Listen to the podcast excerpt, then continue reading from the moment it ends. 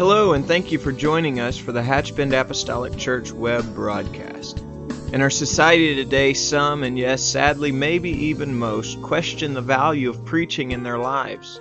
But we still believe what Paul said in 1 Corinthians chapter 1. In essence, Paul preached that God has chosen the foolishness of preaching to save them that believe. And so that's why we still place such a high value on the preached word of God in agreement to the scripture. And so now I'd like to thank you again for joining us for a message from the pulpit of Hatchbend Apostolic Church.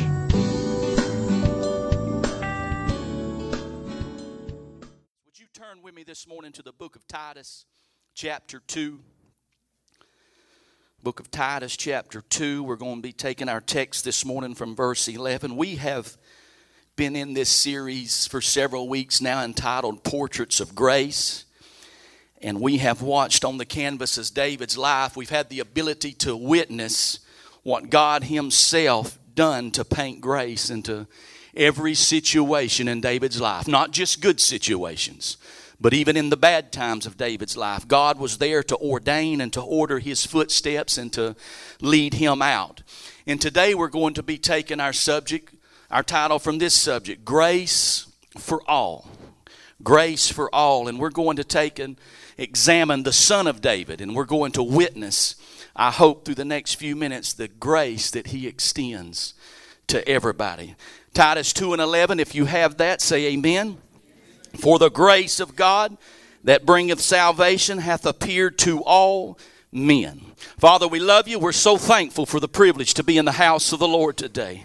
God, I'm thankful that we're able to gather and to magnify and to lift your name, but I'm so grateful today that we can come and feast on the word, the bread of life. I'm asking you, Lord, for the next few minutes to help us lay down whatever may be in our way or hinder us and open our hearts and our minds to receive the word of God today. In the name of Jesus, we pray, and the whole house said, Amen.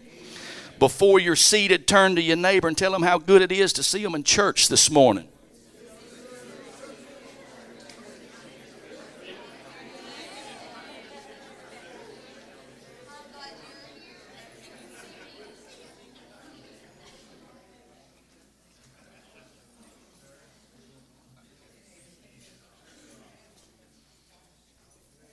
Praise God. Vague but exciting. Vague but exciting. These three words were handwritten across the management information proposal drafted by a man by the name of Tim, Tim Berners Lee. He was a software engineer at a company called CERN, or better known as CERN. Tim was an Oxford educated software engineer in March of 1989 at this large particle physics laboratory near Geneva, Switzerland. Computers at the time were not connected in any meaningful way, and each computer had different information compartmentalized from the other. Software also varied, so users had to learn different programs to access each computer. Information sharing was difficult at best and nearly impossible at worst.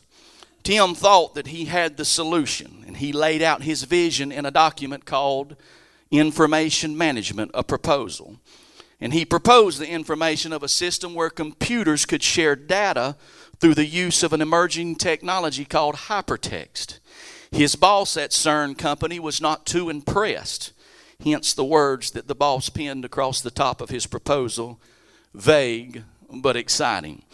Yet he permitted Tim on his own time to work on the project. And within a short year, Tim had written the fundamental technologies that we recognize but may not fully appreciate today. HTML, which stands for Hypertext Markup Language, which is the formatting language for the World Wide Web. URL, which stands for Uniform Resource Locator, which identifies separate sources on the web and HTTP or Hypertext Transfer Protocol, which permits the retrieval of linked resources across the web. If any of you are not too computer tech savvy like my tech savvy like myself, what that means is when you search something in an engine on your computer, Before the www dot, you'll see some forward slashes and some letters, and at the end of dot com, you might see some backward slashes are some letters. This is what it's referring to. He created the first web browser and named it the World Wide Web app. Simply put, Tim had created the World Wide Web, and something that we take for granted today. I seen something on social media today that said, Congratulations to all those who graduated high school without Siri. Tim also insisted that everything he created be available to the public domain. He couldn't put a patent on it, he couldn't hold rights to it. He had to release it. He was afraid if it, if it remained in his total control that it would not gain popularity. So, to be universal, he had to release it.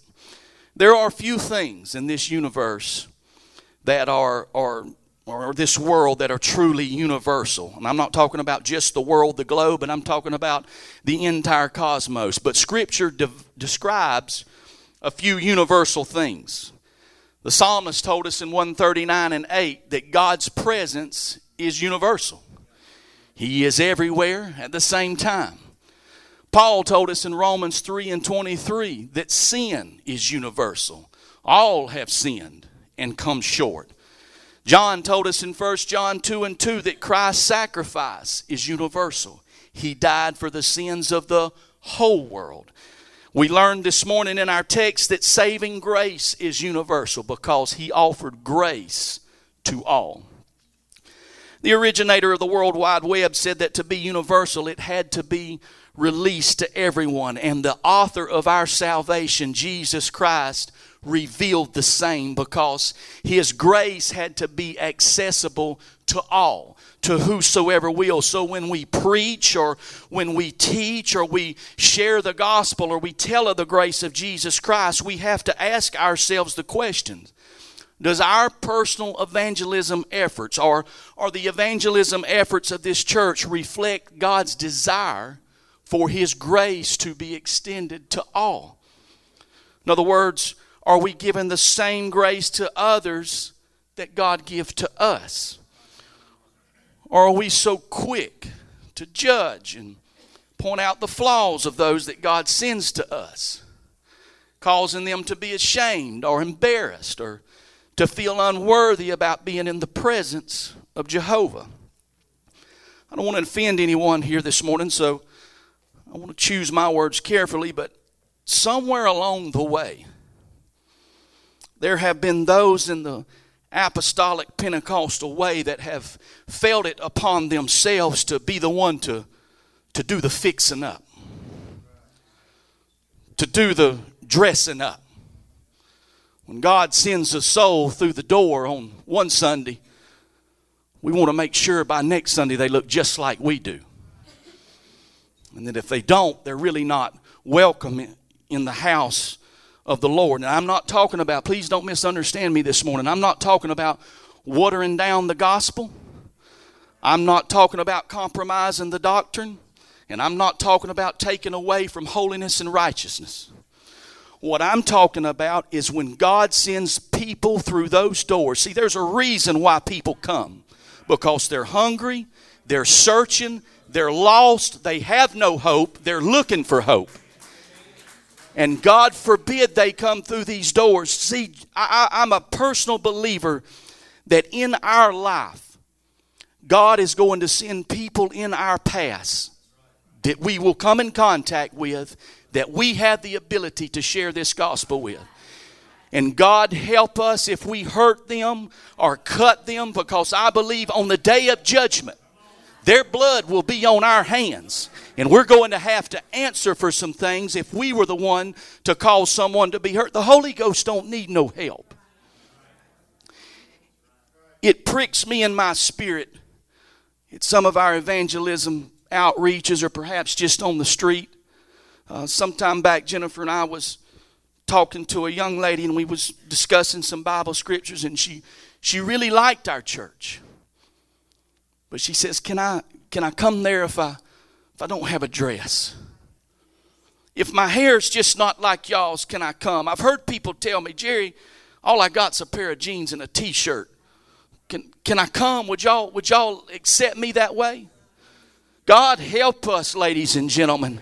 If whoever He sends through that door, we don't embrace and love them and show them the grace, lest, lest I forget where Jesus Christ has brought me from. The Holy Ghost needs no help. The same Holy Ghost that was on the day of Pentecost is the same Holy Ghost in this house today. It it, it don't need somebody to grab an individual by the ears and shake them till they get a headache and say, spit it out. When the Holy Ghost reveals itself, God will manifest Himself through speaking of other tongues through every soul.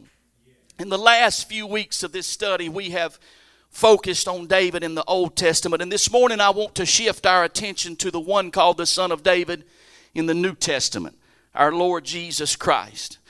What does it mean that Jesus is the Son of David? Well, just what it says. He is in the genealogy in Matthew 1 and Luke 1, and it shows that Jesus is a descendant directly from David. Jesus was called the Son of David several times by people who desired miracles. A woman whose daughter was tormented by demons. Two blind men on the roadside, and even blind Bartimaeus called him the Son of David. God promised David that a Messiah would come through his lineage. And Jesus was that promised son. Even in David's own life, his receiving and his distribution of grace pointed people to the Son of David, to Jesus Christ. An early act in David's uh, kingship, he demonstrated this. He placed the Ark of the Covenant in an open tent in Jerusalem where the residue of men could, could come and, and worship. David also administered grace to Mephibosheth when he allowed him to come into his house and to feast at his table. You see, to, to be universal, to be for everybody, grace can't be exclusive. It's got to be open and it's got to be available. God's presence could not be revealed only for Israel.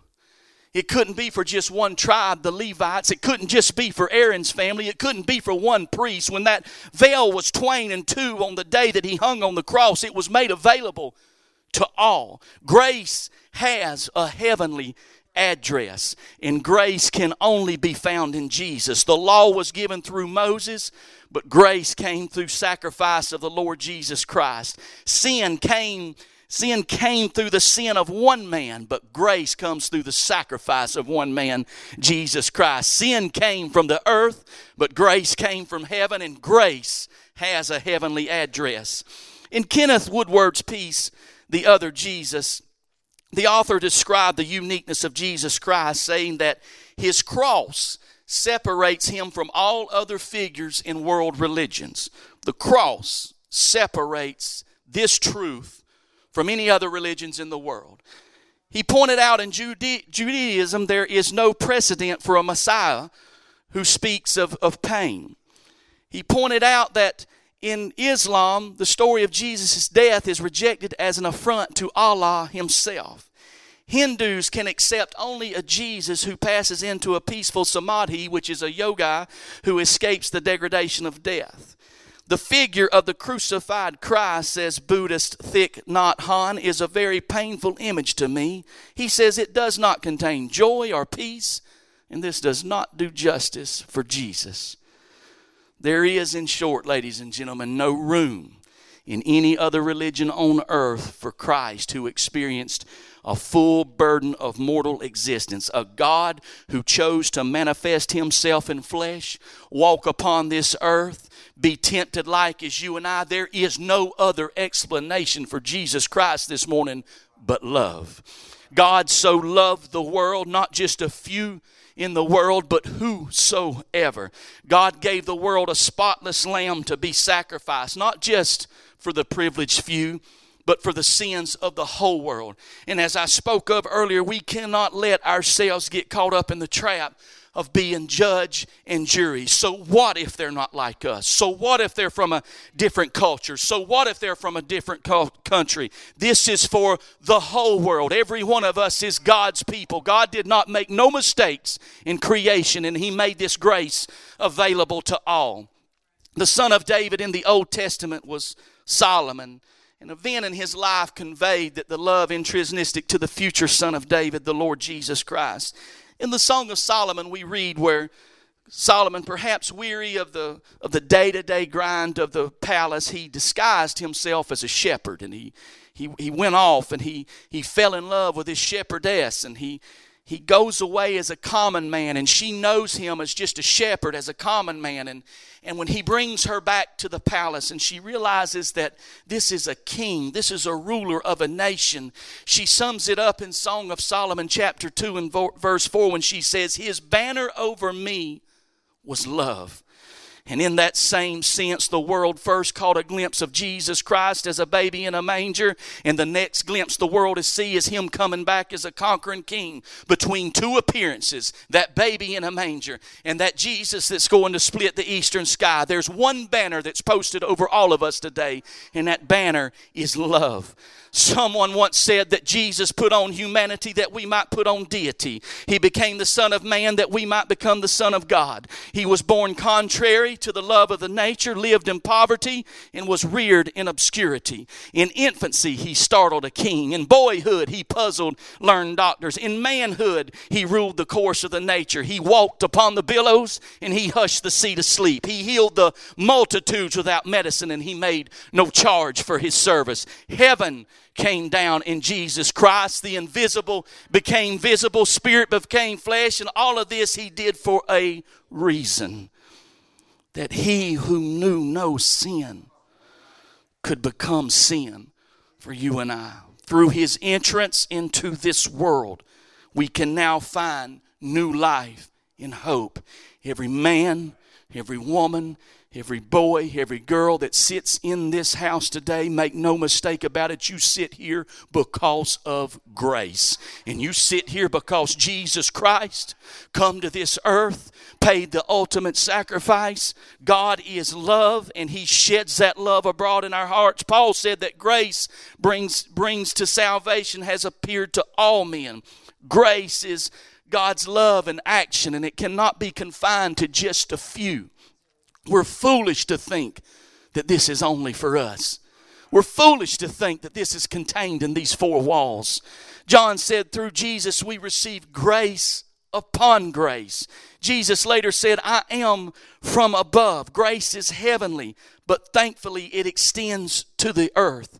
You know, we can trace the path of grace through Scripture.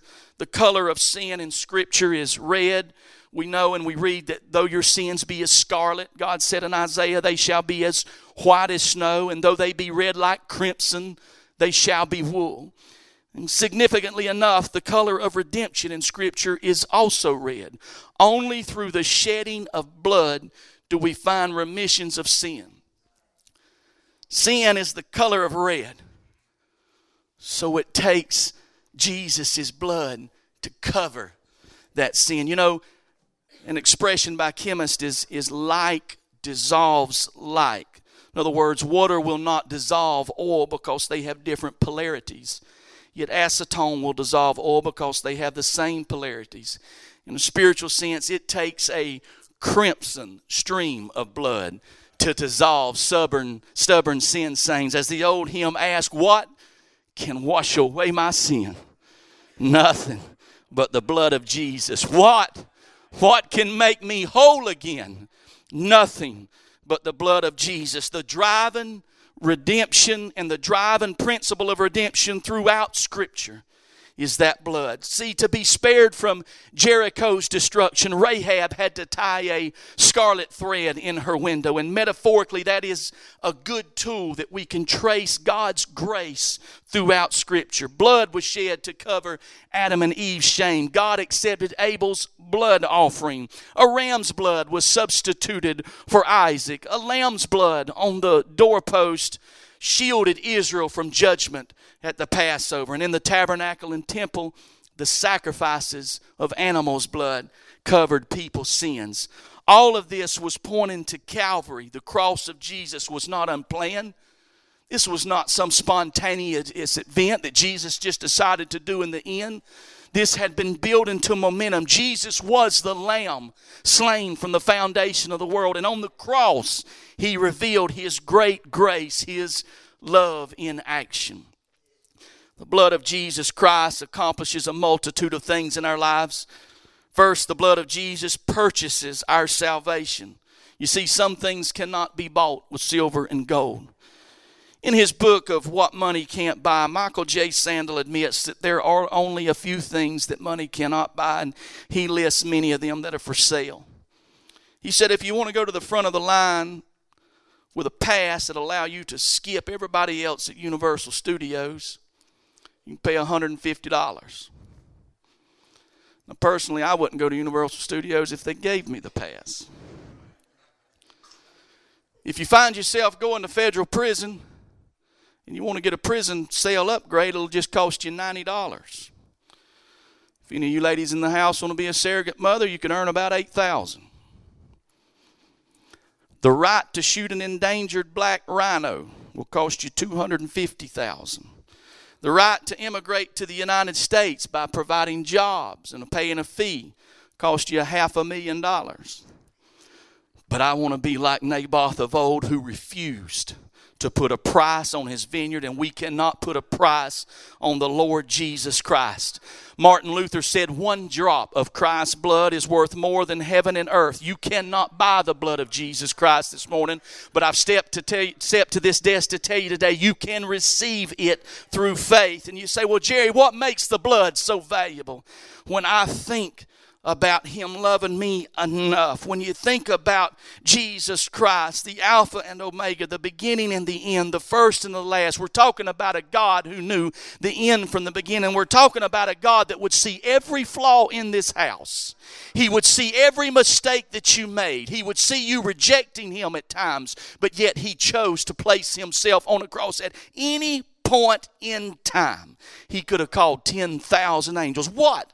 What would possess a man? What would make a man allow himself to be slapped in the face, to be spit between the eyes, to have his beard plucked, to be beat upon his back, and to be nailed to a cross from his palms and his feet? I'll tell you what that takes. It takes love. And he loved us enough and had enough compassion enough. Faith accesses saving grace. From man's perspective, we all stand here today amazed at grace. But from Jesus' perspective, he finds our faith or the lack of our faith somewhat amazing. Twice in the Lord's ministry, we find Jesus amazed in his hometown of Nazareth. He was amazed at the people's unbelief. Well, the Roman centurion, Jesus was amazed that so great of a faith came from an Israelite, not from a Gentile and not from an Israelite. You see, God delights in our faith that situation you're praying for that you haven't seen come to fruition, that healing that you've been desiring, that lost one that you want to see saved, you keep being persistent, you keep praying, you keep pushing, you keep pressing, and keep your faith motivated. It pleases Him, Paul said, when we come before the, th- for the throne of grace boldly and claim what only He can give us. See, without faith, without faith, you can't have any grace. God's grace is universally available, but only accessible to those who believe. You got to believe this. In another place, Jesus admired the trusting nature of children, and he said, Unless we become as a child, we cannot find grace's heavenly address. It is a child's nature to believe and, and to wonder about things. And adult, as adults, ladies and gentlemen, we cannot afford to lose a childlike spirit when it comes to our faith. In her article, Coveting Luke's Faith, Dana Tierney described how she and her husband had drifted from, if not denied, the faith of their childhood. Yet when her husband was shipped off to Iraq during the war, she was surprised at how calm their four year old son Luke was. One evening, when Dana and Luke were watching television, a story came up describing a soldier returning home from a wedding. And Dana tried to change the channel, but but Luke asked her to leave it on that particular channel. And out of the corner of her eye, she saw Luke steeple his fingers below his chin and he began to pray. And she was surprised to find that her four year old son was praying. Somehow, Dana wrote in this article, it was that if that mustard seed of faith had found its way into our son, and now he was revealing that he had the power to move mountains. She asked Luke when he first believed in God, he said, I don't know, mother. I've always known that God exists. And when we come to God, it must be in childlike faith. We must believe that He is and that He is a rewarder of them that diligently seek Him. As our musicians come this morning, if grace is within reach of a child, surely we can find it too. If our greatest need had been information, God would have sent us an educator. If our greatest need had been technology, God would have sent us a scientist. If our greatest need would have been money, God would have sent us an economist. If our greatest need had been pleasure, God would have sent us an entertainer. But our greatest need was forgiveness, so God sent us a Savior. And we must reach out to Him in faith. God's grace appears to all. Paul wrote this, and if anyone needed grace in the Bible, it was Paul. Paul, when he lifted sightless eyes to heaven on the Damascus Road, he asked heaven, he said, Who is speaking? And heaven's reply was, I am Jesus. And there was an interesting dynamic that was found that day. You see, Saul, who would later have a name change to Paul, was a descendant or he was a son of King Saul of the Old Testament, who was also from the tribe of Benjamin. He encountered Jesus, the son of David, from the tribe of Judah.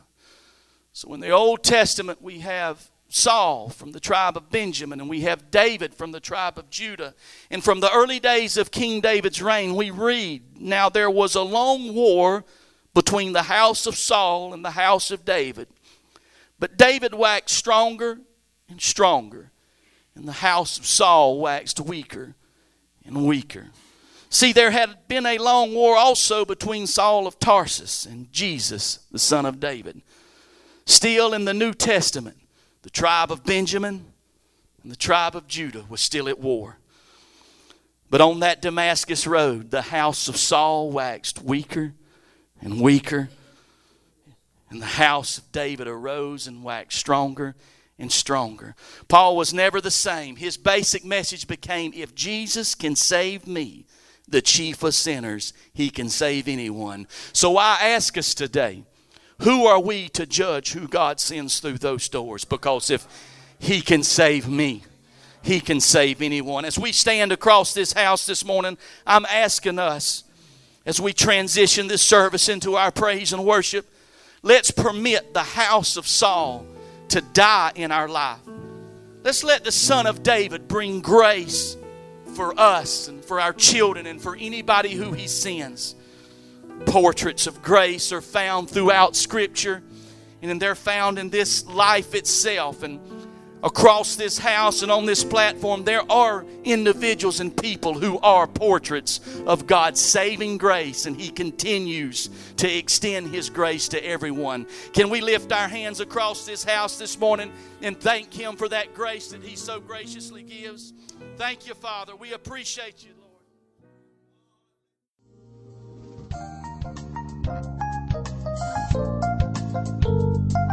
This message has been brought to you today by the Media Ministry of Hatchbend Apostolic Church.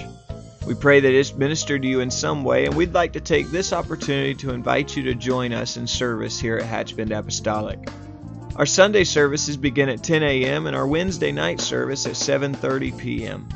For any more information or to speak with our ministry staff, please feel free to call our church office at 386 935 2806 or you can visit the contact link here on our website.